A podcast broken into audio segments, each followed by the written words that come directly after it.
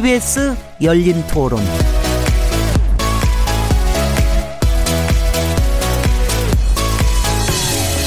안녕하세요. 묻는다, 듣는다, 통한다. KBS 열린 토론 진행자 시민 김진혜입니다.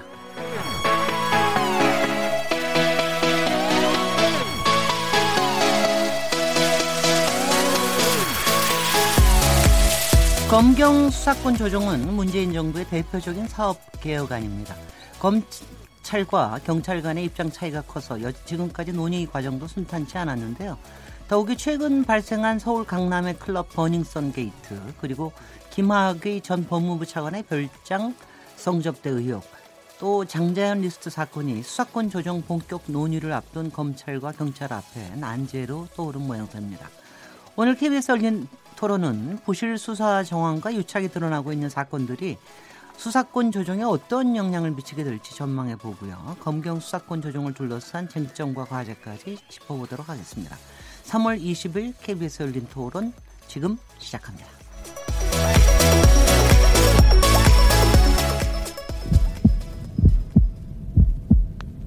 살아 있습니다. 토론이 살아 있습니다. 살아있는 토론, KBS 열린 토론. 토론은 라디오가 진짜입니다. 진짜 토론, KBS 열린 토론.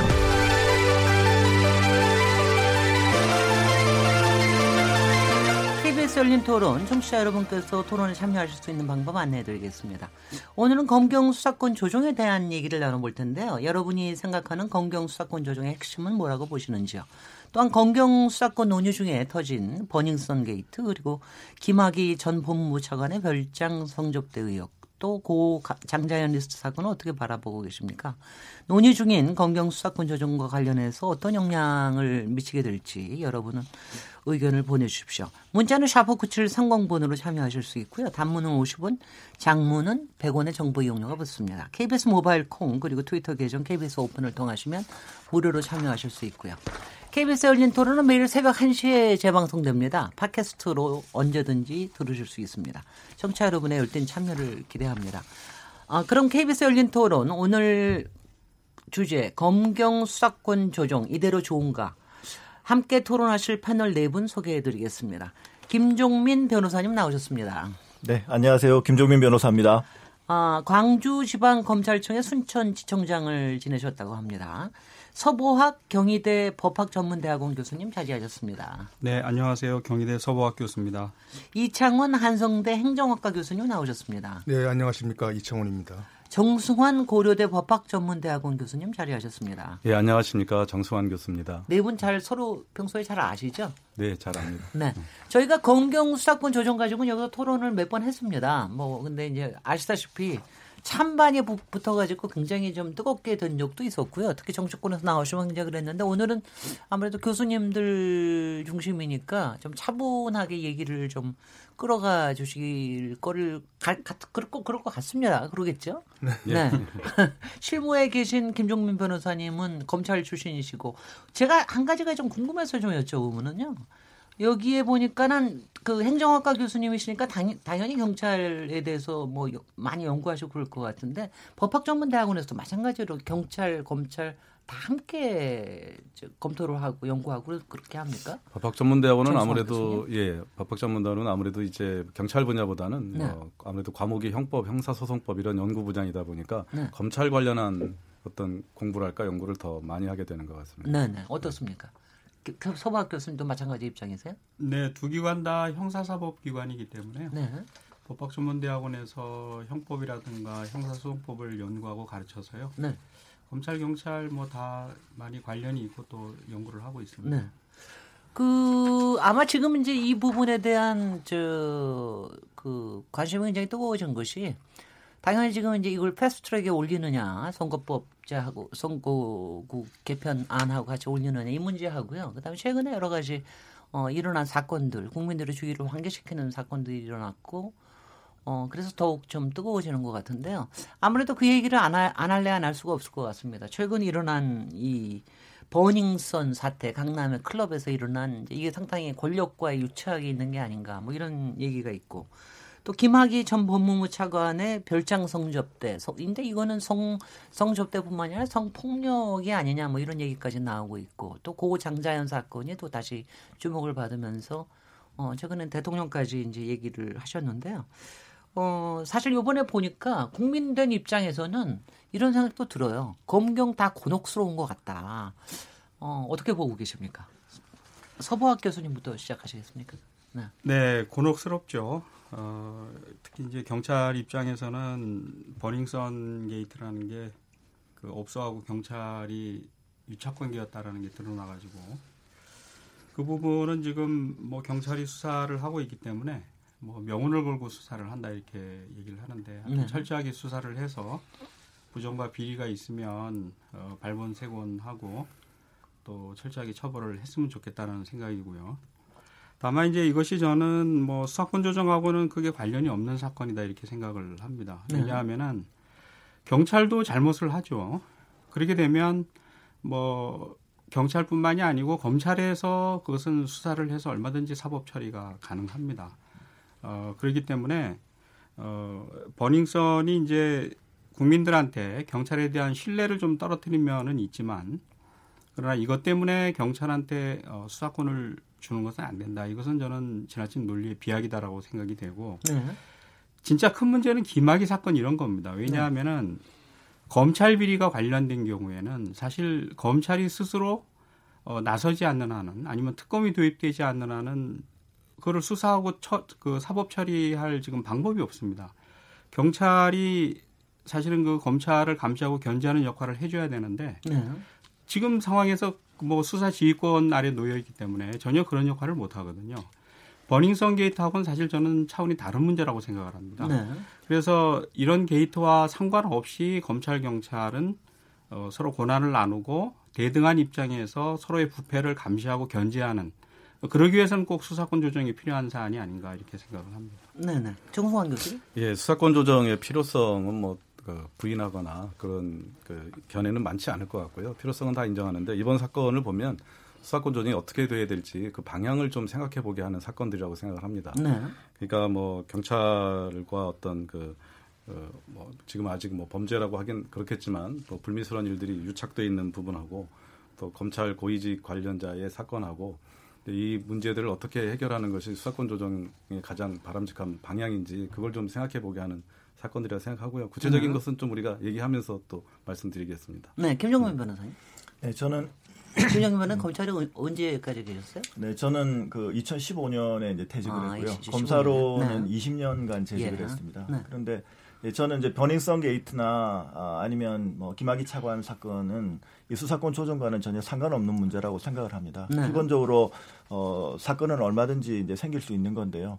어, 그 사건을 어떤 식으로 수사하고 그 다음에 어떤 식으로 어, 처리하는가 아, 그것이 문제인데 예, 저는 오히려 이제 예, 지금 현재 예, 수사권 조정 내지 수사 구조 개혁의 근본 원인은 어, 현재의 구조가 옛날 어, 박정희 대통령 시절에 유신 때부터 내려오는 제도거든요. 네. 근데 이것이 87년 민주화 이후에도 계속 바뀌지 않으면서 지금까지 내려오고 있는 것 이것이 이 핵심인데 예, 결국은 수사권이라는 게 예, 당연히 조정의 대상이 될 수 있다라고 이제 전제하면서 어, 어, 보기 때문에 뭐 버닝썬 게이트 뭐 이런 걸 통해서 검경 안에 서로 이해 득실을 따지고 이러고 있지만 어, 그런 문제가 아니라 이제는 어, 그 과거 권위주의 시대부터 내려오던 어, 이, 이 형사사법 체계 수사 구조 자체를 근본적으로 어, 바꿔야 되는 거 아닌가 하는 그런 차원에서 저는 어, 보고 있습니다. 네. 네. 네, 네. 이창원 교수님. 예, 저는 절대 권력은 절대 부패한다. 무슨 말씀이냐면은 저는 정부 조직학이 전공이기 때문에 국가 권력 기관 간의 권한과 책임을 연동시켜야 된다. 왜 권한을 행사하고 책임은 지지 않느냐? 이 말씀은 검찰은 현재 수사권하고 수사지휘권을 다 갖고 직접 수사도 하고 수사도 지휘하고 있습니다. 그러니까 그러다 보니까 수사하고 기소가 일체화돼 있어요. 그러다 보니까는 서로 책임을 미룰 수 있습니다. 이번에 김학의 전 차관 건을 볼 것 같으면은 실질적으로 검사가 그 사건의 수사 지휘를 했습니다. 그렇지만 경, 경찰 수사에 실질적으로 관여했는데도 불구하고 수사 결과에 대해서는 경찰의 책임을 떠넘기고 있거든요. 네. 그, 그것뿐만 아니라 경찰이 계속 영장 신청을 했는데 계속 기각을 했어요. 그게 왜 이런 일이 벌어지느냐? 너무도 많은 권한을 갖고 있다는 얘기예요. 직접 수사도 하고 수사 지휘도 하고 영장 청구도 독점하고 있고 기소 기소도 독점하고 있고 무소불위이기 때문에 실질적으로 어, 이런 일이 벌어진 것이라고 저는 생각하고요. 네. 또한 가지 그러면은 뭐 경찰은 아무런 문제가 없느냐? 버닝썬 사건에서 보듯이 수사 주체가 수사 대상과 유착이 됐거든요. 따라서 경찰 역시 검찰로부터 사후 통제를 받아야 된다. 즉 키는 결국은 상호 권한과 책임을 연동시키고 수사와 기소를 분리하는 이런 논의가 이번에는 좀 확정이 돼야 된다. 저는 그런 생각을 합니다. 네, 김정근 변호사님. 네, 저도 이창원 교수님 말씀대로 절대 권력은 절대 부패한다는 말에는 전적으로 동감입니다. 어, 지금 이제 좀 전에 그 우리의 그 검찰이나 아, 경찰 구조에 대해서 제가 말씀드렸습니다만은 어, 현재 그 검찰이나 경찰 구조는 어, 검찰총장, 경찰청장을 중심으로 어, 전국적으로 어, 단일한 어, 일사불란한 체계를 가는 중앙 집권적 체제입니다. 네. 아, 이것이 이제 70년대, 60년대, 70년대 예, 그 집권자가 아, 검찰과 경찰을 통제하기 아주 쉽게 만들어 놓은 제도고요. 그것을 예, 이끌어가는 핵심은 대통령의 인사권입니다. 네. 그런데 예, 지금 검경 수사권 조정 논의에서 가장 핵심은 대통령의 인사권 문제입니다. 대통령의 인사권 문제가 바뀌지 않으면 인사권이 변하지 않는 한은 아무리 검경 수사권 조정을 해도 소용이 없습니다. 네. 어, 어제 대통령께서 어, 버닝썬 사건 또 김하, 김학의 차관 사건 뭐 이런 거 어, 신속히 수사하라 그랬는데 아니, 그런 신속히 수사하라고 그러지 못해 조사를 하라 예, 그랬죠. 예. 철저히 조사하고 예, 예, 조사를 철, 하고 예, 철저히 조사하고 수사하라는 거. 사실상 대통령의 네. 수사 지휘를 한 거거든요. 그러면 대통령의 수사 지휘에 대해서 검찰이나 경찰이나 수사 안 할 도리가 없습니다. 음흠. 그런 그런데 문제는 대통령이 검찰과 경찰이 인사권을 장악하고 있다는 것이죠. 그러면 결국 어, 그것이 공정한 수사가 될 것인가?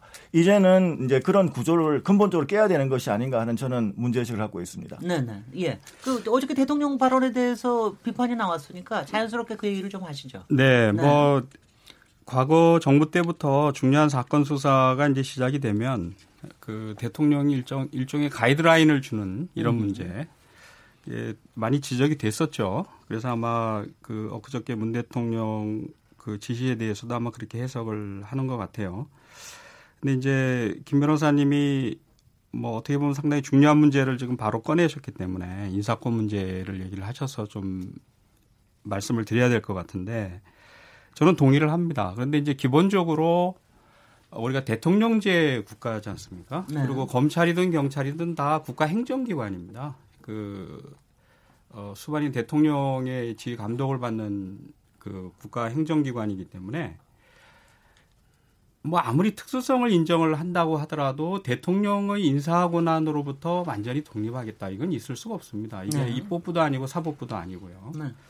또 하나는 그 양기관이 중요하기 때문에 어느 정도 인사권 행사에 있어서 뭐 투명성, 공정성, 예측 가능성 이런 것이 보장되는 인사 시스템을 어 만들어야 된다. 저는 전적으로 동의를 합니다. 다만 네. 그 전에 전제가 뭐냐 하면은 검찰과 경찰, 특히 검찰의 권한을 분산을 시켜서 검사들이 이 권한을 마음대로 남용하지 못하도록 먼저 검찰 개혁이 있어야 됩니다. 네. 지금도 대통령 인사권 하에 놓여 있는 상황에서도 우리나라가 검찰 공화국이다. 모든 권한을 지금 검찰한테 온 나라가 휘둘리고 있다. 입법부도 지금 꼼짝을 못하고 사법부도 지금 전직 수장이 잡혀 들어가지 않았습니까? 검찰에 의해서. 그런데 안 그래도 지금 검찰공화국이라는 얘기가 나오는데 그나마 대통령이나 법무부가 인사권을 가지고 검찰권을 약간 통제를 하고 있는데 이 검찰을 개혁하지 않고 인사권을 예를 들어 가지고 검찰로 완전히 넘겨버리게 되면 그건 그야말로 검찰 독립국가공을 만들어주는 겁니다. 그 저기 벌써 역시 전문가들 모이시니까 벌써 전문적이고 음. 관심 사안으로 그냥 쫙 들어가 버리시는데요. 인사권에 대해서는 저희 검경 수사권 조정의 세부적인 내용에 대해서는 또 2부, 3부에서 조금 더 다루기로 하고요. 네. 1부에서는 지금 이제 저희 제가 조금 이제 관심 있는 걸 제가 그럼 좀 질문을 드릴게요. 그 사실 이제 저 대통령이 이번에 그저께 얘기하셨죠. 그저께 얘기하신 거는 사실 형식은 어 청와대에 올라온 청원에 대해서 답변하는 형식으로 했는데 사실은 굉장히 좀좀 파격적인로 느껴지긴 했습니다. 근데 왜냐하면 그동안 어, 지금 이제 조사위, 검찰 대검에 설치된 조사위원회, 과거다 조사위원회가, 어, 결국은 조사단이 곧 만기가 되는 이런 마당에서 연장이 안 되는 상황, 상황이라고 다들 알고 있었는데, 그거를 연장해서라도 철저하게 하라. 그리고 이거를, 어, 공소시한이 어떻게 됐든 간에, 어, 만약 그 안에서는 철저하게, 저, 정말 수사를 해가지고, 어, 증거를 내릴 사람 증거를 내리고 그렇지 않으면 진실이라도 밝혀라. 국민 입장에서는 사실은 상당히 좀, 좀, 좀 뜨거웠습니다. 안, 안 그래도 정말 이게 맨날 이게 왜 이러나 이러고 싶은 얘기를 대통령이 하면 풀 수가 없는 건가 이런 좀 의문이 들었는데 이런 구조 자체에 대해서는 어떻게 생각하시는지 좀 먼저 좀 얘기를 좀 하시죠. 정수환 교수님. 예, 그 질문하신 방향을 제가 잘 잡았는지 모르겠는데 아, 대통령께서 뭐 어떤 조사 내지 네. 필요하면 수사를 지시 내지 지휘했다라고 하는데요. 뭐 충분히 저 행정부 수반으로서 그런 지시 내지 지휘가 가능하다고 생각하고요. 다만 이제 아까 그 조사위 같은 경우는 우리가 엄밀하게 보자면 수사는 아니거든요. 그렇죠. 검찰 조사위원회가 수사기관도 아니고 수사 그 권한도 없습니다. 사실은 뭐 김학의 전 차관이 출석할 수 있을까 다들 관심 가졌지만 출석할 거라고 저는 전혀 생각하지 않았거든요. 그럼요. 개인적인 말씀이라 죄송하지만 저도 조사위원을 했었습니다. 이제 제가 담당한 사건은 끝났는데 어쨌든 그 조사 같은 경우는 얼마든지 일종의 행정부 쪽에서 지시해서 어, 대통령이 연장해라라고 이게 법무부 소속의 조사위원회거든요. 음. 검찰의 진상조사단이 있고 법무부 소속의 조사위원회가 있는데 이 위원회는 일종의 행정조직이라서 대통령께서 기간을 연장해서 더 해라 충분히 말씀하실 수 있는 부분이고 또 필요하면 수사라는 것도 충분히 가능한데 다만 이제 아까 뭐 인사권과 관련해서 독립성 이런 말씀을 하셨는데 이게 대통령이 어떤 그 입장이냐 어떤 성향이냐에 따라서 이런 지시나 아, 지휘가 일방적으로 편향될 수가 있고 그랬을 때 과연 우리나라 수사기관들이 정치적으로 독립될 수 있을까 이게 네. 좀그 문제인 것이거든요. 네. 그래서 이제 인사권 얘기 나오는 것도 대통령이 그런 지시를 하더라도 지시에 따르되 독립적이고 객관적이고 공정한 수사를 할 수 있는 그런 구조인가. 네. 국민들이 염려하는 건 대통령이 무슨 말을 하면 그게 가이드라인이 돼서 그대로 뭐가 나올 것처럼 오해하는데 그런 구조가 아니기를 이제 두 분이 말씀이 그런 취지가 아닌가 그래 생각을 합니다. 네, 네. 예, 예. 이 점에 대해서 이창원 교수님? 예, 저는 그, 그 대통령 그 말씀을 들으면서 문제 의식보다는 굉장한 고민에서 나온 발언이다 그렇게 생각했습니다. 이유는 경찰 입장에서는 김학의 전 차관 건에 있어서 여러 가지 어, 문제를 검찰의 문제를 노정시키는데 크게 기여하는 사건으로 바라보고 있는 것 같아요 언론도 네. 검찰은 경찰의 그 유착 이런 수사를 노정시키면서 아 이런 사람들에게 수사권을 온전히 내주는 게 말이 되겠느냐. 네. 그다음에 장자연 사건 같은 경우는 뭐 언론 뭐 이런 얘기 많이 하지 않습니까? 그런 차원에서 어떻게 보면은 수면 아래에 있었던 걸 다 올려놓고 또 이런 문제를 해결하는 데 있어서는 공수처라든지 이런 것이 필요할 것이다. 네. 그러면서도 균형은 굉장히 맞춘 흔적이 있기 때문에 저는 새로운 논의의 시작이는 임에는 틀림없다. 네. 그렇게 생각합니다. 네. 이 부분에 저기 하면은요. 그 이 얘기를 좀 여쭤보게. 제가 요번에 버닝썬 게이트를 보면서 제가 조금 이해가 안 되는 게 있어서. 그러니까 지금 이제 보면은 어, 기소권을 검찰이 독점하고 있기 때문에 생기는 문제가 굉장히 크다. 이런 얘기를 굉장히 하시는데 또 수사 지휘도 한다라고도 얘기를 하시는데 이게 어떻습니까? 그러니까 수사 지휘를 하는데 왜 검찰에서 조사한 자료를 송치라는 형식을 하며 수사 지휘를 한 자료를 왜 인정을 안 합니까? 저는 그게 참 이해가 안 되더라고요. 특히 김학의 어, 전 차관의 사건을 보면서 검찰에서 송치한 자료를 거기서는 거, 경찰은 분명하게 특정을 했는데 검찰은 그걸 특정할 수 없다. 그래서 어, 무혐의로 하는 이런 경우가 왜 생기는지를 제가 좀 잘 이해가 안 돼서 아무래도 검찰 출신이신 김종민 변호사님이 좀 설명을 해 주십시오. 국민 네. 입장에서 설명해 주세요. 네, 좀 이해가 이제 좀 단순화한다 그러면 네. 어, 경찰에서 수사한 결과를 이제 검찰로 송치해서 네. 어, 그 검찰의 의견과 경찰의 의견이 같은가 다른가 아, 그것이 또 조금 달, 달리 보면은 검찰이 기소한 사건을 어, 법원이 그러면 어떻게 판단하는가 아, 이렇게 네. 또볼 수 있겠습니다. 아니 근데 제가 여쭤보는 건 네네. 수사 지휘를 한다라고 그랬는데 네네. 그럼 수사를 하는 동안에는 지휘를 안 하는 겁니까? 그렇지는 그러니까, 않습니다. 아, 그러니까 그게 좀 궁금해서 여쭤보는 거예요. 네, 그게 이제 요즘은 그 수사지휘 실무가 많이 바뀌었는데요. 네. 어, 제가 뭐 평검사 할 때만 해도 벌써 뭐 20년 전이니까 그때는 어, 거의 웬만한 사건들은 다 초동 단계부터 다 지휘를 했는데 요즘은 사실상 어, 경찰의 자율권에 맡기고 어, 검찰로 송치되기 전까지는 거의 수사 지휘를 안 합니다. 안 하기 때문에 예, 검사가 수사 기록을 직접 이제 보는 순간은 완전히 송치가 됐을 때 사실상 그때 처음 보, 거나 네. 아니면은 이제 예, 영장이 청구되는 경우 압수수색 영장이나 아니면 구속 영장이 청구 아 이제 경찰에 신청이 되겠죠. 그러면 그때 이제 비로소 어그 수사 기록을 이제 보게 됩니다. 근데 아, 그래요. 그렇습니다. 네. 예, 그러니까 만약에 예, 그 수사 지휘라는 게 지금도 이미 어, 실질적으로는 경찰이 자율적으로 다 수사를 하고 있고요. 어, 검찰도 그 부분은 충, 분히 지금 존중을 하고 있는 상태이기 때문에 그러면 제가 좀 논리적인 거를 좀, 좀 여쭤볼게요. 그럼 왜 지금 공경 수사 조정권 얘기가 나오면 그렇다 그러면 왜 수사 지휘를 검찰은 실제로 수사 지휘도 안 하면서 왜 수사 지휘를 한다라고 권한은 딱그 가지고 있습니까? 제가, 제가 그 보면은 그, 네. 영장을 네. 발급을 하거나 몇 가지 네. 주요할 때만 어 말하자면 이제 역할을 하고 있는 것 같은데 왜 명색뿐인 걸 가지면서 필요할 때는 그걸 휘두르는 겁니까? 제가 그 좀 뭐 보충 말씀드리자면요. 기왕에 연결되는 얘기라서 네. 그 지금 이제 김학의 사건 같은 경우 검사가 지휘했는데 왜 경찰의 자료를 그 채택하지 않느냐 또는 받아들이지 않느냐 이런 얘기가 나오고 있는데요. 수사 지휘를 했다면서요? 네, 수사 지휘 그게 일종의 수사 지휘죠. 이게 네. 일종의 그 압수수색 영장을 청구했을 때 또는 뭐 저 출국 금지를 요구했을 때 그것을 영장 청구하기 전에 좀 보완해라라고 요청하는 게 수사지휘거든요. 그러니까 수사지휘가 완전히 안 이루어진다. 수사지휘가 뭐 거의 안 되고 있다 또는 속속들이 다 하고 있다. 이게 아니라 필요할 때만 하는 겁니다. 영장 청구할 때나 또는 뭐 나중에 기소하는 과정에서 어, 저 송치했을 때 기소에 충분한 만큼의 증거가 없으면 더 증거를 수집하라는 식의 어떤 그 지시가 수사지휘인 거거든요. 근데 제가 좀 이렇게 언론에서 얘기하는 것을 좀 구별해서 볼 필요가 있는데요. 제가 뭐 검사나 어떤 검찰 편을 들 생각은 전혀 없는데 일단 확인할 게 하나 있는데 이게 지금 그 경찰청장은 김학의 그 전 차관의 얼굴이 육안으로 봐도 확실하다 그랬는데 과연 검찰이 그 자체를 부, 부정하는 것인가? 그거보다는 지금 그 문제는 피해 여성이 그 피해봤다고 하는 여성의 신원이 확인되지 않는다는 것을 얘기하는 것이거든요. 그러니까 김학의 전 차관에 대한 얼굴 확인을 더해라 이런 차원은 아니었던 걸로 저는 알고 있고요.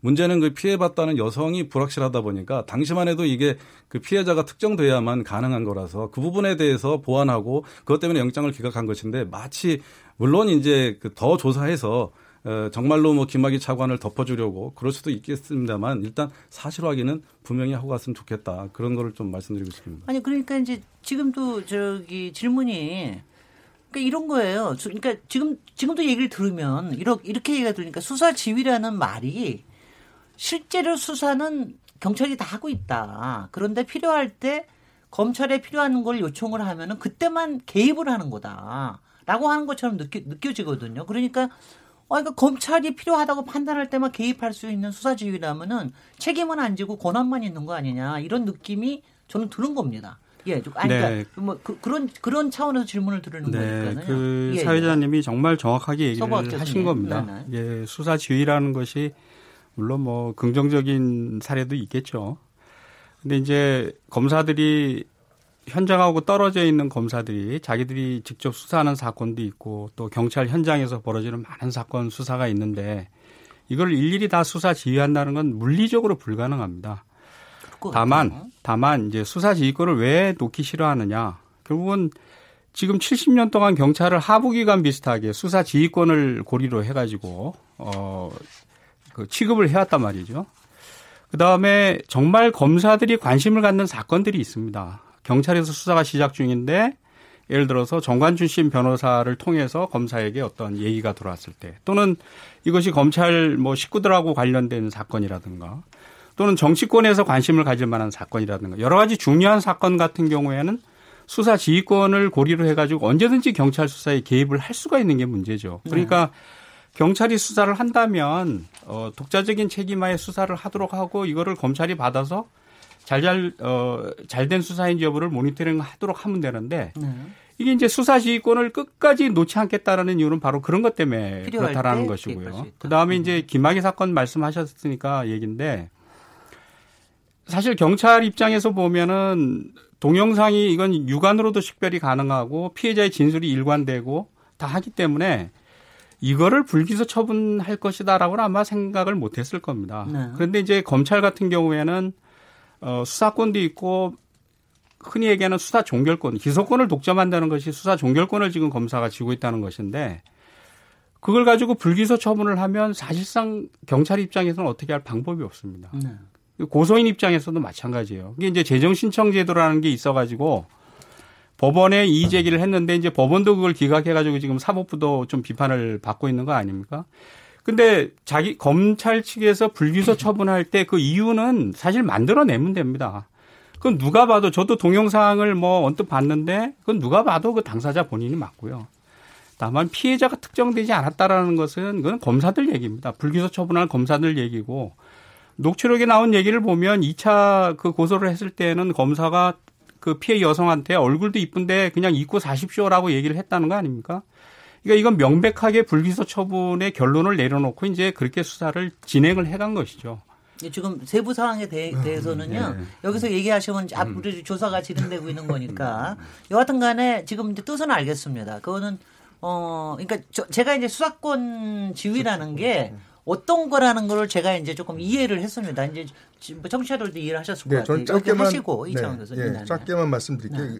네. 지금 앵커께서 말씀하신 그 질문에 대해서 저는 그 핵심이 어차피 검찰이 경찰에 대해서 수사를 지휘하는데 지휘한 거에 대해서 또 이후에 또 그, 그거를 네네. 다시 따지는 게 이상하다는 말씀. 이상하게 예. 한 거. 자기가 한 걸 자기가 뭐라고 그러는 근데 저는 그거의 핵심이 아마 변호사님은 인정 안 하실지 모르겠는데 기본적으로 수사지휘권이라는 개념 자체에는 검사의 우월적 지배적 지위를 인정하는 거라고 봐요. 네.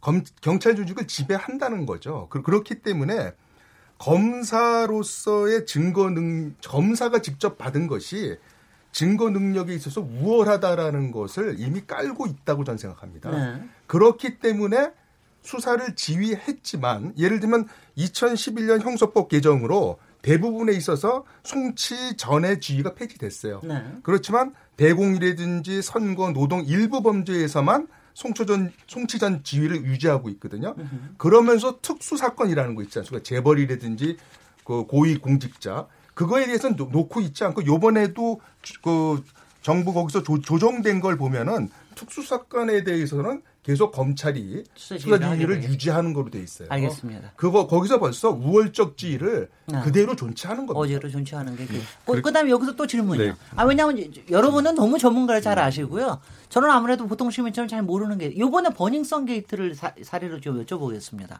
지금 요번에 버닝썬 게이트가 이제 이게 지휘가 저 이게 수사가 되면 이거는 검찰에서는 아직 수사 지휘권 발동을 안 하는 겁니까? 아직 발동을 안 하는 것 같습니다. 그러면 그 발동은 음. 언제쯤 할수 있고 안 할 수도 있는 겁니까? 그 원래는 이제 수사 지휘권을 완벽하게 행사한다 그러면 네. 어, 처음에 초동 단계부터 당연히 이 검사가 일일이 다 지휘해서 어, 해야겠죠. 네. 어, 그렇지만 지금 뭐 우리나라도 마찬가지고 외국도 그렇고 어, 실질적으로 큰 틀에서 경찰의 자율수사권을 기본적으로 다 인정을 하고 네. 하는데 예, 우리나라 같은 경우에는 그 버닝썬 사건 같은 경우 검찰의 송치가 되기 이전에 아마 영장 심사를 계속 받을 겁니다. 네. 뭐 압수수색 영장이든 아니면 뭐 구속 영장이든 어, 그런 거 할 때 기록을 보면서 어, 그때 그때 이제 부분적인 지휘를 하는 거고요. 네. 그때 그때 이제 개입을 하는 것이죠.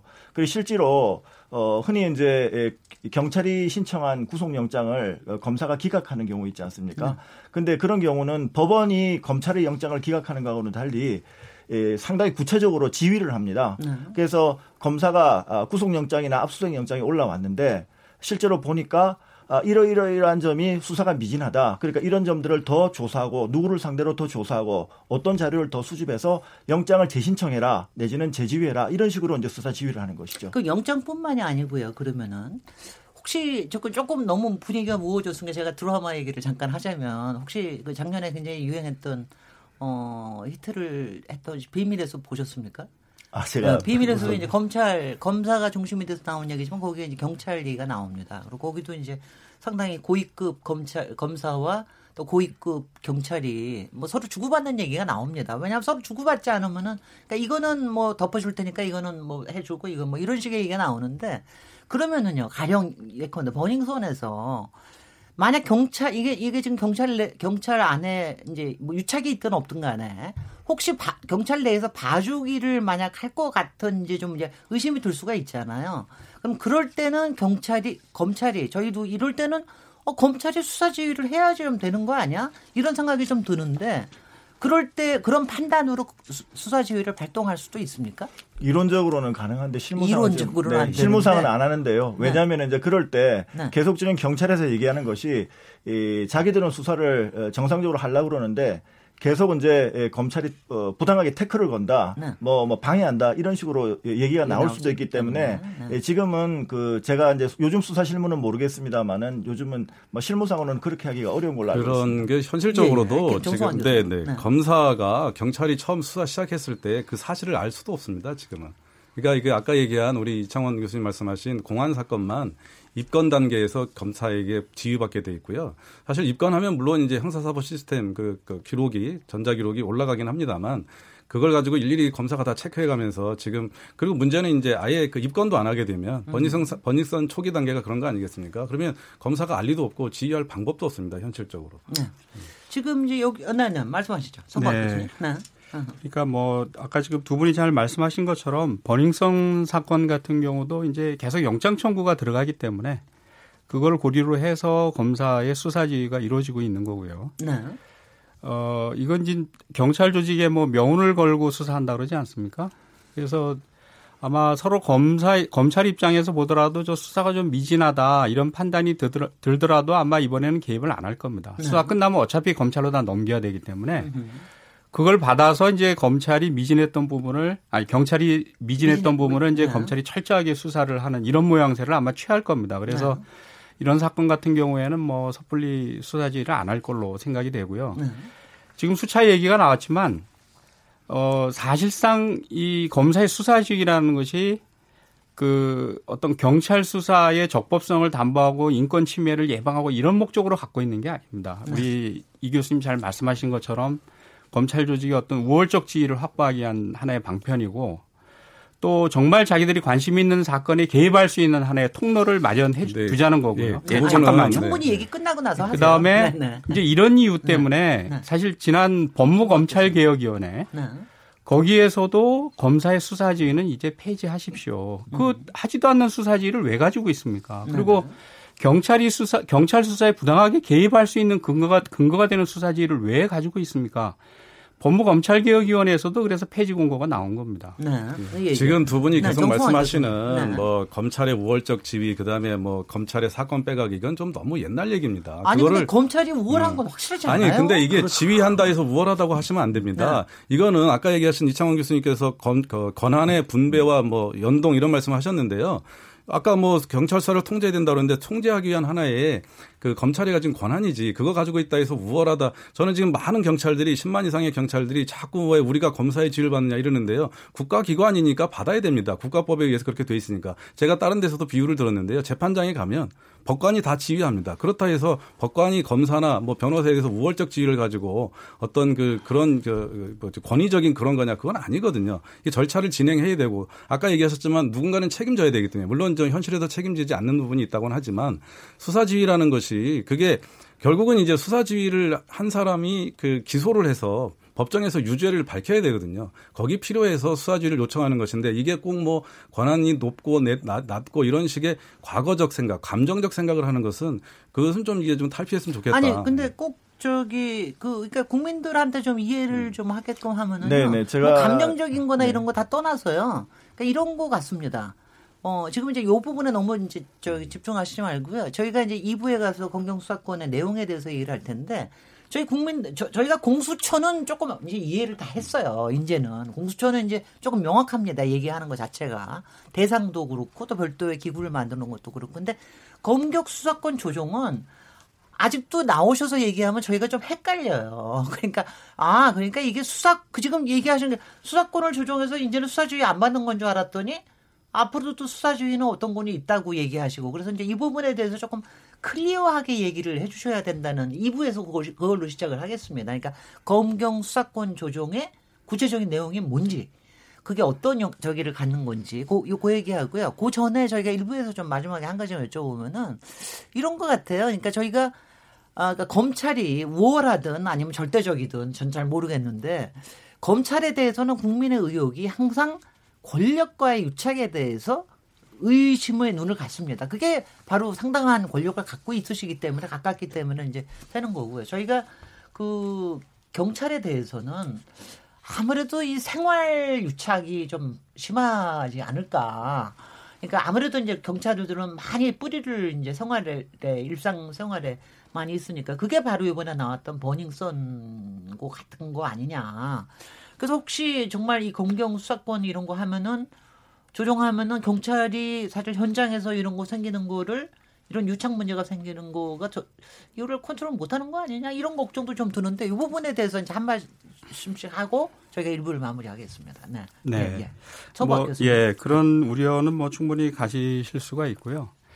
이게 지금 어, 국회 사개특위에서 논의되는 법안 내용이나 검경 수사권 조정을 내용을 하는 국회의원들이 낸 법안들이 많습니다. 거기에 보면 경찰 비리에 대해서는 검사가 언제든지 수사와 기소가 가능합니다. 그러니까 이게 이제 경찰 스스로도 수사를 할 수 있지만 그게 셀프 수사이기 때문에 검찰에 의한 견제가 가능하도록 했기 때문에 예를 들어서 법 집행 현장에서 부패와 유착한 여러 가지 정황이 드러난다. 이렇게 되면 그것은 어, 검찰이 수사를 해서 기소를 하면 되는 거죠. 네. 그거 사실 문제가 없습니다.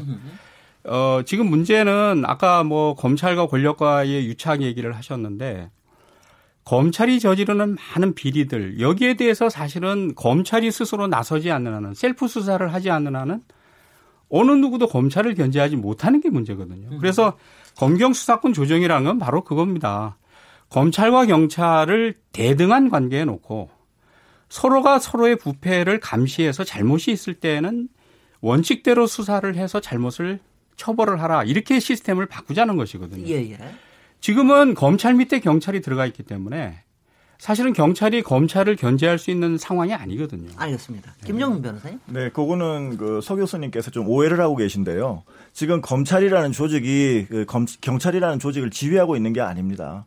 예, 경, 지금 현재 검사의 수사 지휘는 전체 경찰의 10% 정도밖에 안 되는 사법 경찰을 지휘하는 거고요. 경찰은 일반 사법 경찰 그리고 이제 특사경이라고 해서 특별 사법 경찰이 있습니다. 일반 사법 경찰과 특별 사법 경찰을 이제 지휘하는 것에 불과한데 경찰은 그것을 자꾸 검찰이라는 조직이 경찰이라는 조직을 하부 조직으로 놓고 어, 지휘한다고 자꾸 왜곡해서 국민들한테 에, 선전을 하고 있습니다. 그건 정말 잘못된 것이고요. 그 다음에 지금 그 OECD 국가를 비롯해서 유럽형의 국가가 어, 독일, 프랑스 다 마찬가지입니다. 36개국, 37개국 이런 국가들이 다 수사지휘 하고 있습니다. 검사가. 그런데 그런 제도를 그 대륙법계 제도의 표준적인 제도를 이것을 마치 이 하부기관화 아, 두고 이런 논리로 가는 것은 제가 아, 좀 이해하기 어렵고요. 그다음에 지금 현재 제도적으로 경찰이 검찰 어, 검찰의 검사의 비리 수사하는 거 아무 제한이 없습니다. 왜 경찰 왜 수사 못 합니까? 어, 경찰의 능력이 없습니까? 조직이 없습니까? 정보가 없습니까? 수사 다 할 수 있습니다. 왜 수사를 못 합니까? 저는 그거 이해할 수가 없습니다. 예, 예. 네, 네. 이상, 이창원 교수님. 예. 야, 오늘 좀 조, 조용히 갈 줄 알았더니 굉장히 뜨거운데요. 저는 지금. 이창원 교수님. 그 변호사님 말씀하신, 네. 김종민 변호사님 말씀하신 것은 10%, 이 퍼센티지는 중요하지 않죠. 그 사건의 내용이 왜 검찰이 특수수사는 절대로 놓지 않겠습니까? 그게 굉장히 중요한 함의가 있다고 생각하고요. 또 대립법 체계에서 수사지휘권. 그렇지만 수사는 지휘하지만 수사까지는 안 하는 거로 알고 있거든요. 네. 이제 그건 좀 구분해야 될 것 같고요. 그 다음에 작년 6월에 그 정부 검경 수사권 조정 합의문에서도 보면요. 거기서 우월적 관계를 인정했어요. 수사 경합 시에는 검찰이 우선 수사한다는 게 있습니다.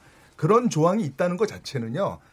그렇게 검경이 수사권 조정을 합의하면서도 경합 시에는 검찰이 우선이다라는 걸 놨다는 것 자체가 이미 하이라키 우선순위는 분명히 위계는 존재한다. 그 정수환 그거는 우월적 지위나 위계랑은 상관이 없고요. 하나의 그 둘 다 하려고 하면 기본 원칙 순서는 정해야 되니까 그런 것 같고요. 근데 이제 아까 질문하신 취지의 말씀을 드려야 되는데 과연 그러면 지금 이 정부가 추진하고 있는 수사권 조정이 되면 검찰의 권력 유착 그리고 검찰의 범죄를 경찰이 수사할 수 있겠는가를 곰곰이 생각해 봐야 됩니다. 그래도 불가능합니다. 근데 그 부분은 사실은 공수처 문제거든요. 김학의 사건 같은 경우는 공수처로 해결해야 될 문제이지 경찰이 수사권 가져간다 해서 해결할 수 있는 문제가 아니거든요. 네. 네. 그렇기 때문에 그 그리고 이제 그 경찰의 생활 유착 이 부분은 이따 말씀 또 드리겠지만 이른바 수사 경찰이 경찰 그 조직으로부터 분리돼야 됩니다. 네. 그래서 그런 점을 이제 이번 사건들은 보여주는 것이라고 생각하거든요. 네. 우리 PD께서 요청하신 대로 요거 하나를 좀 간단하게 얘기를 해주시죠. 요번에 지금 나와 있는 검경 수사권 조정에 대해서 지금도 얘기 들어오면은 전체적으로는 좀 조정은 필요하다라고 하는 거는 갖고 계신 것 같은데 어떤 점에서 좀 차이가 있으신지를 알기 위해서 기본 입장에 대해서 아주 간단하게 좀 얘기를 시작을 하고 하는 게좀 이창호 교수님부터 하시죠. 저는 기본적으로 네. 가장 중요한 것은 견제와 균형이라는 거. 네. 이건 저 종속 관계가 아니라는 걸 인정해야 되고요. 아니 그거는 뭐 저기고요. 그다음에 구체적으로. 그다음에 네. 검사의 수사 지휘권은 폐지해야 되고 네. 경찰의 1차적 수사권과 수사 종결권은 네. 당연히 부여해야 된다. 이게 가장 핵심이기 때문에 네. 실질적으로 작년에 우리 합의한 거 검경 수사권 조정 합의문 내용 중에서 일부 수사 경합 아까 말씀드린 거 그런 내용이라든지 그 다음에 가장 중요한 것은 검사의 수사 1차적 직접 수사를 한정하는데 그 구체적인 내용이 없어요. 네. 아마도 이걸 그대로 두게 될 거면요. 알짜는 다 검차 검사의 1차적 직접 수사를 허용하는 쪽으로 가서 네. 실질적으로 요번에 합의한 내용이 별 음. 의미가 없을 것 같습니다. 네, 네. 그, 그 제가 저 거기에서 조금 질문 드리면 아까 또 무슨 범죄의 종류, 특별 뭐 범죄인가, 뭐뭐 뭐 이런 거 특수 범죄라든가, 특수, 뭐 특수 특수 수사라든가 지금 이런 거는 이런 분류는 앞으로도 여전히 있게 되는 겁니까 이번 수사, 검경 수사권 조정 안에서도? 네, 그러니까 이제 수사권 조정안이 사실 두 가지 의미가 있는데요. 하나는 지금 말씀하신 것처럼 일단 수사 지휘권을 없앴습니다. 그래서 네. 출발선을 이제는 검찰과 경찰은 서로 대등한 기관이고 네. 수사와 기소를 위해서 서로 협력하는 기관이다. 이거를 이제 선언했다는 점에서는 저는 큰 의미가 있다 생각을 하고 반면에 이제 수사권 조정은 검찰 개혁하고 밀접한 관련이 있거든요. 네. 이게 검찰 개혁이라는 것은 결국 검찰이 끌어안고 있는 모든 권한 이게 너무 권한이 세기 때문에 권한을 좀 분산시키자. 우리가 민주주의 원칙이라는 게 그런 거 아닙니까? 권력을 분립시키는 거죠. 그래서 어, 대통령도 이제 수사와 기소를 원칙적으로 분리하겠다 이렇게 얘기를 하셨는데 사실은 지금 잘 말씀하신 것처럼 경찰한테 1차적인 수사권을 주지만 중요한 것은 기존의 검찰이 막간 영향력을 행사하던 분야가 특수수사 분야입니다. 권력형 비, 하면?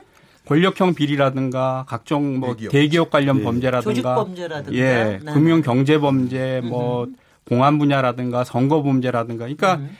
기존의 검찰이 힘을 쓰던 분야. 그리고 신문에 나오는 건다 예, 그렇군요. 그리고 수사와 기소권이 결합되어 있기 때문에 네. 가장 문제가 많은 사건이 조작되고 왜곡되고 은폐되었던 많은 검찰권이 남용되었던 분야가 바로 이런 특수수사 분야인데 네.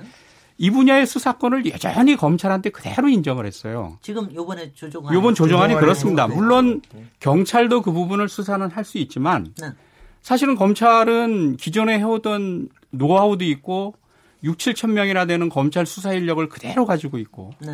또 권한까지 가지게 되고 더더군다나 또 재미있는 것은 정부 수사권 조정안을 그 여당에서 백혜련 의원이 영부 그 여당 안으로 제출을 하면서 이 형사소송법에 검사의 수사 권한을 그 명시한 게 아니고 특수수사 분야의 수사 권한을 전부 다 검찰청법에다가 명시를 했습니다. 검찰청법이라는 것은 자기 관, 검찰의 관할법 어, 법이거든요. 그러니까 요거는 지금 소나기를 맞으니까 살짝 회피했다가 조금 지나면 네. 무작정 이건 이제 수사 권한을 다시 늘리겠다 지금 이런 상황이거든요. 예, 예. 일부에서는 조금 간단하게 얘기해 주고 네. 일부에서 좀 예. 저, 얘기를 해 주시죠. 김정민 의원님 어떤 어떤 지금 지금 상황에서 크게 그래서 저는 뭐 나중에 좀 더 자세히 말씀드리겠습니다만은 저는 기본적으로 지금 지난번에 청와대의 주도로 만든 검경 수사권 조정안이 어, 근본적으로 잘못됐다는 어, 문제를 갖고 있습니다. 왜냐하면 수사권, 기소권의 분리를 전제를 하고 있는데 수사권과 어, 수사 지휘 통제권의 분리가 정답입니다. 어, 그래서 그 기존에 이창원 교수님께서도 어, 검찰의 권한과 분산 조정 말씀하셨는데 전 절대적으로 찬성합니다. 지금 어, 공룡 경찰, 공룡 검찰 어, 다 이런 것 때문에 문제가 생기는 것인데 이, 이 부분에 대해서 어, 나중에 2부에서 좀 더 자세히 말씀드리겠습니다. 명확히 하면 수사권과 기소권의 분리가, 분리가 아니고 수사와 수사, 수사 지휘 통제권의 분리. 분리. 예, 그래서 네. 핵심은 어, 저도 어, 검찰의 직접 수사권 폐지가 바람직하다고 보고요. 네. 어, 그 부분에 대해서는 이, 이, 2부에서 좀 더 상세히 말씀드리겠습니다. 예, 예. 정성환 교수님. 예, 한마디로 지금 김종민 검사하고 비슷한 생각인데요. 지금 이제 그 정부 수사권 조정안이 원래 수사권 조정이 필요한 이유, 수사권 조정 자체가 목적이 아니거든요. 조정을 네. 통해서 달성하고자 하는 목적이 있는데 그게 검찰 개혁과 국민 권익의 측면입니다. 근데 그 어느 어느 하나에도 기여하지 못하는 안이고요. 제가 생각하는 안은 수사 지휘는 검사가 하고 수사는 경찰이 하는 겁니다. 그러니까 그 검사는 일체의 직접 수사를 하지 않고 수사 지휘만 하는 것이고요. 어, 그리고 이제 그 이른바 그 특수 사건들 부패 범죄, 경제 범죄, 금융 증권 범죄, 선거 범죄는 공수처가 나중에 담당하게 될 것이고 어, 그렇게 방향이 가야 되는데 지금의 수사권 조정안은요. 경찰과 검찰을 딴 살림 차려서 각각 수사라고 하는 것이지 서로 견제 균형도 안 되고요. 이렇게 되면 국민은 두 번 수사 받게 되고 굉장히 여전히 불편하고 검찰은 또 독자적인 수사권을 다 갖고 있기 때문에 개혁되는 것이 거의 없고 이런 문제가 있다고 좀 보고 있습니다. 네, 아직 조금 이해가 안 되는 부분인데요. 질문하면 너무 길어질 것 같으니까는요. 일단 1부 마무리하고 2부에서 상세하게 어, 또 토론 이어가도록 하겠습니다. 지금 여러분께서는 KBS 열린 토론 시민 김진애와 함께 하고 계십니다.